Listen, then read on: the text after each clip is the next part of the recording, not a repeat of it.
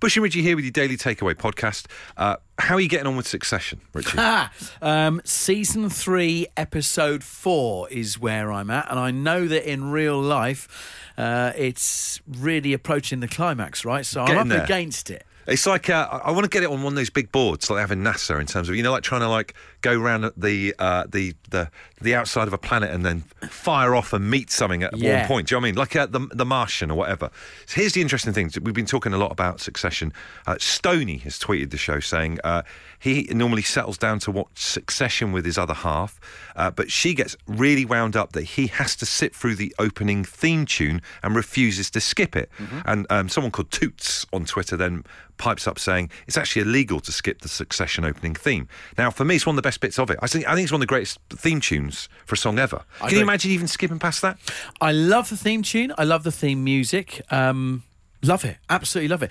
Interestingly, Natalie says it's one of the most boring theme uh, theme tunes ever. What? And I'm like, what are you on about? And so she then goes, well, she said like Game of Thrones. She said every single time the visuals change of it depending on what's going on and all that kind of thing. And I'm like, Is that "Okay, right? Yeah, it is. Yeah. Oh, well, I didn't know that. The Game of Thrones theme music is absolutely fantastic, but we're also talking about the visuals there. Um, I don't, I don't care that like nothing particularly changes in the actual Succession visuals. Just the music is amazing. It's brilliant. I mean, I, I almost like want to dance to it when I hear it every single Yeah. time. I tell you the other thing as well, and this is not nothing down on. it, It's one of the, the greatest TV shows of all time. I just wish the kids looked a bit more like the grown-up characters. Agreed. They don't look anything like the grown-up. Agreed. Do you know what I mean? Yeah. Even the back of Logan Roy doesn't even look like Logan Roy. Yeah. It's not big enough. I would say one thing about the visuals that does bug me, right? Yeah. So, like, you see the kids playing tennis. Uh huh. Tennis at no point, unless there's still stuff to come. Tennis has played no part in Succession. Yeah, 'cause so they- they'd why be quite s- good at it. Yeah, why are you seeing the young lad play tennis? What's the point? Well, the final episode could be here at any point. You know, you never know. This is Bush and Rich's Daily Takeaway.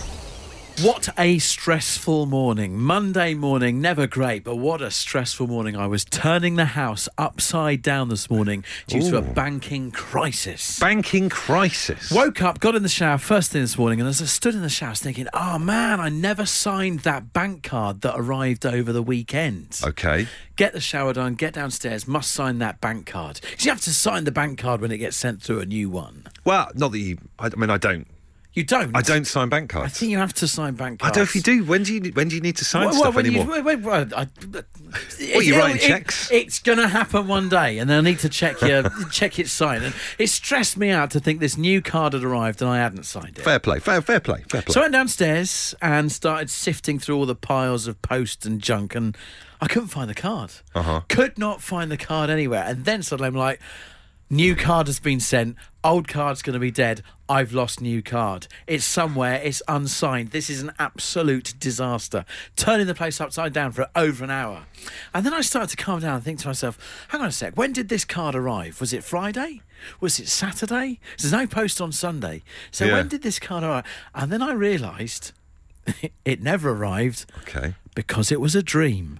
I have had overnight the dullest dream anyone could ever have. I've dreamt Yeah. that a bank card has arrived and I've not signed it.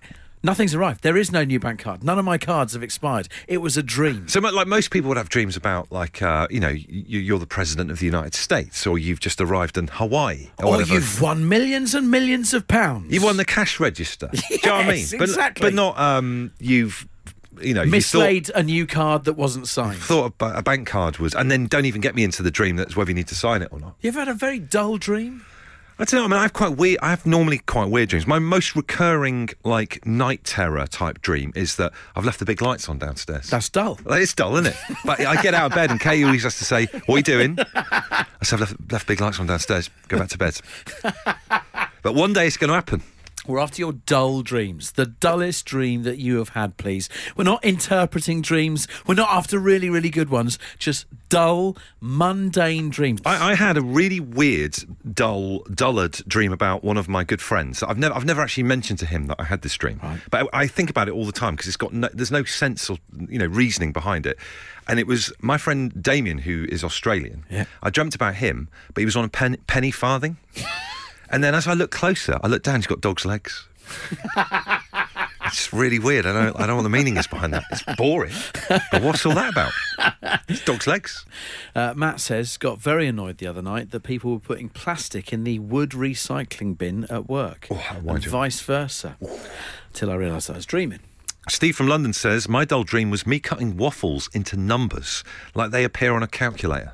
That is amazing. That's like modern art. Got me hungry. Yeah. Uh, Chris, what's your dull dream you've had then? It was literally just um, I'd received a letter in the post, and it was saying, "Oh, you've been selected for jury service," and that was literally it. Nothing else. No attending the actual trial itself or anything like that. Just. Uh, So it wasn't that you didn't know whether it was like trial of the century. It's just you, you you've entered the selection process. yeah, exactly. It was just literally. I, I can remember the feeling of opening the letter and going, "Hmm, "Oh no, I've been selected for jury service." Hmm, great. What a, what a cliffhanger! There's so much to drag out of this. So, so first of all, I, I quite like to be selected for jury service. My brother has been selected twice. Really? Twice. Wow. And, and they've been nowhere near me. I can't believe it. And then, secondly, like you say, you're not even getting the fun part of the dream, which would then be Yeah. being on that jury. Yeah, no, it was just literally the, "Oh, great, I've been selected," and then I woke up and that was it. It was just like, "Oh, great." What kind of juror, you know, Christian, what kind of juror do you think you would have been? Would you have been a fair juror or would you have been kind of like fire and brimstone and retribution? No, no, they definitely deserved it. I didn't even know what it was, but they deserved it. they were going to get everything that were coming to You can't make your mind up before you even get there. So the trial that has never happened and will never happen because it's a dream. He's made his mind up before he gets there. This guy's awful. Outrageous. Suzanne in Tamworth says months ago I dreamt I was watching the news and the news said that Willem Dafoe had died. Oh my word. I turned to my husband and said that's a shame. I liked him in the polar bear. Is I liked him as the polar bear in the Birds Eye adverts. That was the extent of the dream. She then obviously woke up and was relieved to find that he's very much alive. All that stuff that Willem Dafoe has done acting wise and the thing that she's torn up about in his fictional death of his is the polar bear thing. I'd forgotten he was the polar bear in that. Uh, Jeff says I once woke my wife up in the middle of the night shouting about a staircase newel post that I'd got to fix for her uncle. What is, I don't even know what that is. It's the central post in a staircase, I believe. I saw staircase Newell post at Reading '98. it was always coming. Uh, we, let's go. Let's get some more dull dreams on, shall we? Uh, let's go to the phones. Ben, tell us about what you do. I was a mechanic for 20 years, and I, when I had a big job coming up to do, I would dream about that job before I did the job to make sure that I could do it right.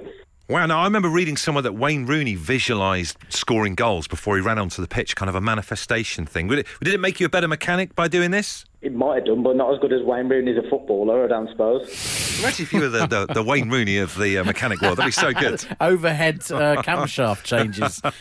So Ben, like, th- there's no doubt, obviously, that that is a dull dream. But if you're saying that you dreamt it through the night before, were you actually then getting into bed in the evening thinking, right, I've got to think about that fan belt?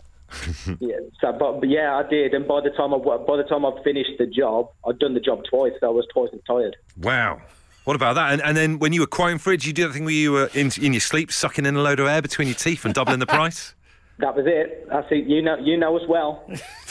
yeah, I've not got the stuff in today. It's probably going to be about kind of about twice that price. But we'll see what we can do. See what we can do. Oh, wake up, love. The Daily Takeaway. Bush and Richie's Daily Takeaway. Really interesting experiment, uh, voyage into the unknown going on on the Breakfast Show at the moment. Dave and the team are trying to create something fairly unbelievable for two listeners called Sean and Chris. And what they're going to be doing, Sean and Chris are getting married, and Dave and the team are going to try and create a first dance song for them, completely written by artificial intelligence. I don't know how I feel about AI. It's taken over. I mean, and if it can write wedding songs, where does that leave the rest of us? Do you know what I mean?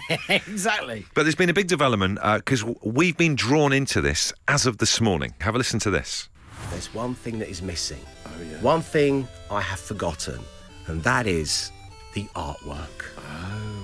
Now, I've had a plan for this, so Matt, stop panicking. I'm fretting. Stop panicking. I can see it in your eyes. Stop. There's a bead of sweat forming on your brow. Just relax, because we are going to outsource this to Bush and Richie. Now, boys, I know you're listening to this right now, so may I please challenge you? Using the information that we have harvested about Sean and Christian, Bush, I know you're itching to put pen to paper. brush to canvas. I need you to use all that artificial intelligence has to offer, and I need you to create the ultimate piece of artwork that we can then present to the happy couple later on in the week. The challenge is set. Good luck. Well, there you go. A gauntlet thrown down by Dave and the Breakfast Show. What does that mean for us? Well, it's, I mean, they flattered you there because you are a very, very gifted artist. We know this. Why, thank you. Um, however, your art is not artificial intelligence; it's your gift. Yeah, it's me scribbling stuff, isn't it? So I don't, I don't know if I can help in an artificial kind of way. You could do one if you want, but Well, yeah, go now. Go on, fair enough. but I think if the artwork is going to be created by this home time show, it's got to be done using artificial intelligence. So what? um, Have we got the ability though? Have we got the tech here in this room to do it? Well, I feel like I've got the know-how here. So what we could do, we could give, we could serve up two offerings to Dave. We always over deliver here on home time. Because he's obviously asked for you to create something yourself with your gift of art. Uh huh. Yeah. So why don't you draw some artwork for the song? Okay. And I will come up with some artwork using the power of artificial intelligence. I got a feeling this is how Terminator 2 got started. All right, let's do it. Well, uh, let's let's go away and, and do our designs, and then we'll we'll show them Yes. tomorrow night on home time. Both of us, obviously, though, we've got to kind of have different creative muses. So, probably worthwhile just um, uh, reminding ourselves some of the things about Sean and Chris that we need to know for the artwork. The, now the, the- they've given us a little fact sheet here from uh, from the Breakfast Show. There's a couple of things about them snogging behind bins. There's a lot of a lot of bin kissing going It's- on. It says they sealed the deal behind the bins at the back of a nightclub. I mean, I don't What know what your mean? reading of sealing the deal is, but uh, What base is sealing the deal? but bins obviously very important in their relationship. Uh, as is Wales. That they're Welsh, right? They are, yes. their nationality is important to them both. It turns out. Uh, apparently, Chris once backflipped into the shallow end of a pool and broke his nose. okay, all right. He's a prankster. Probably seen him when you've been framed. And they met in science class at school, so they're obviously both sort of quite nerdy. They're quite nerdy folk. Okay, uh, she loves metal. He loves country music. All right, so there's the brief. Um, I'm intrigued to see what you come out with this because if, if what you do on the- the computer, and I don't really know anything about AI, but if it comes out pretty good, this has huge implications for doing art homework going Yes. forwards with I teenagers, suppose it does, doesn't it? I need to. I see. For me, I've just got to pick some keywords. Yeah. Choose you- carefully though, right? I have, yeah, because Yeah. it could really put it down the wrong way, couldn't it? It could. All right, well, we'll have a little play and uh, see what we come up with tomorrow. This is Bush and Rich's Daily Takeaway. Uh, tonight from seven o'clock is the big night uh, when Bush met Blur. And on Absolute Radio 90s as well. Uh, my big interview with my favourite band of all time, Blur. Love them so much. Uh, very excited to have met them. Tonight, you will hear why they love Essex so much, why Damon Albarn doesn't have a mobile phone and hasn't had for about five years, and the weird, weird way that they choose their set lists. It absolutely blew my mind. So don't miss that tonight from seven o'clock. But the real triumph of this evening, on a personal note, is that uh, the interview allows me to atone for something awful from my past that I've lived with for years. We have mentioned this before on the show. About eight, eight or nine years ago, I attempted to talk to Alex James, the bass player from Blur, at a radio event after I had about five pints. And it was awful. I made such a fool of myself because I love him because he's the coolest. I, you know, I, I played bass in bands back in the day, and I always idolised him because he's very cool. He's a great bass player as well. But I don't know what I said to him, but he literally just picked up his drink and left, walked away from me. I was a bit like you know um, a clicker from The Last of Us. Yes. I think I was I was communicating like that, just going. And it's so awful, but now I've chatted to him and it's fine. There you go. You're all good. We've erased that Yeah. now. Do you know what I mean? We put that behind us. But I thought, seeing as we've got the interview this evening, uh, let, let's have cards on the table with if you've ever made a fool of yourself in front of a famous person, tell us tonight on the show. in this very room. Right in here. this very room. Simon Pegg, Nick Frost. All right, fantastic films. Two giants of the comedy world. Two giants of the comedy world. I was so excited, and I marched in and tripped over a power cord and absolutely stacked it. Fell flat on the floor. Chair went flying and all this kind of stuff. Everyone, like, oh, you all right? All right? It's just I looked like an idiot. It was an awkward atmosphere, and I never recovered from it. No, it's hard to come back. It's like doing a Biden. Johnny's gone. He's gone for a Burton. Gone for a Biden. So, uh, and it's awful, isn't it? Oh. You need to then interview them again at some point just to put it right. Yeah, well, that correct did, it. No, mate, mate, that did happen, and, and it's like, oh, well, watch out for the cord this time. It was so bad they remembered it, and trust me, these people see all, loads of people. I, I'm nobody to them, but they did remember Power cord guy. Oh, it's Power terrible. cord guy, stacking it guy. Oh, this tweet keeps making me giggle from uh, from Julian. He says, Julian Clary. Oh, yeah. I was sat opposite him on a train and I said, Hi.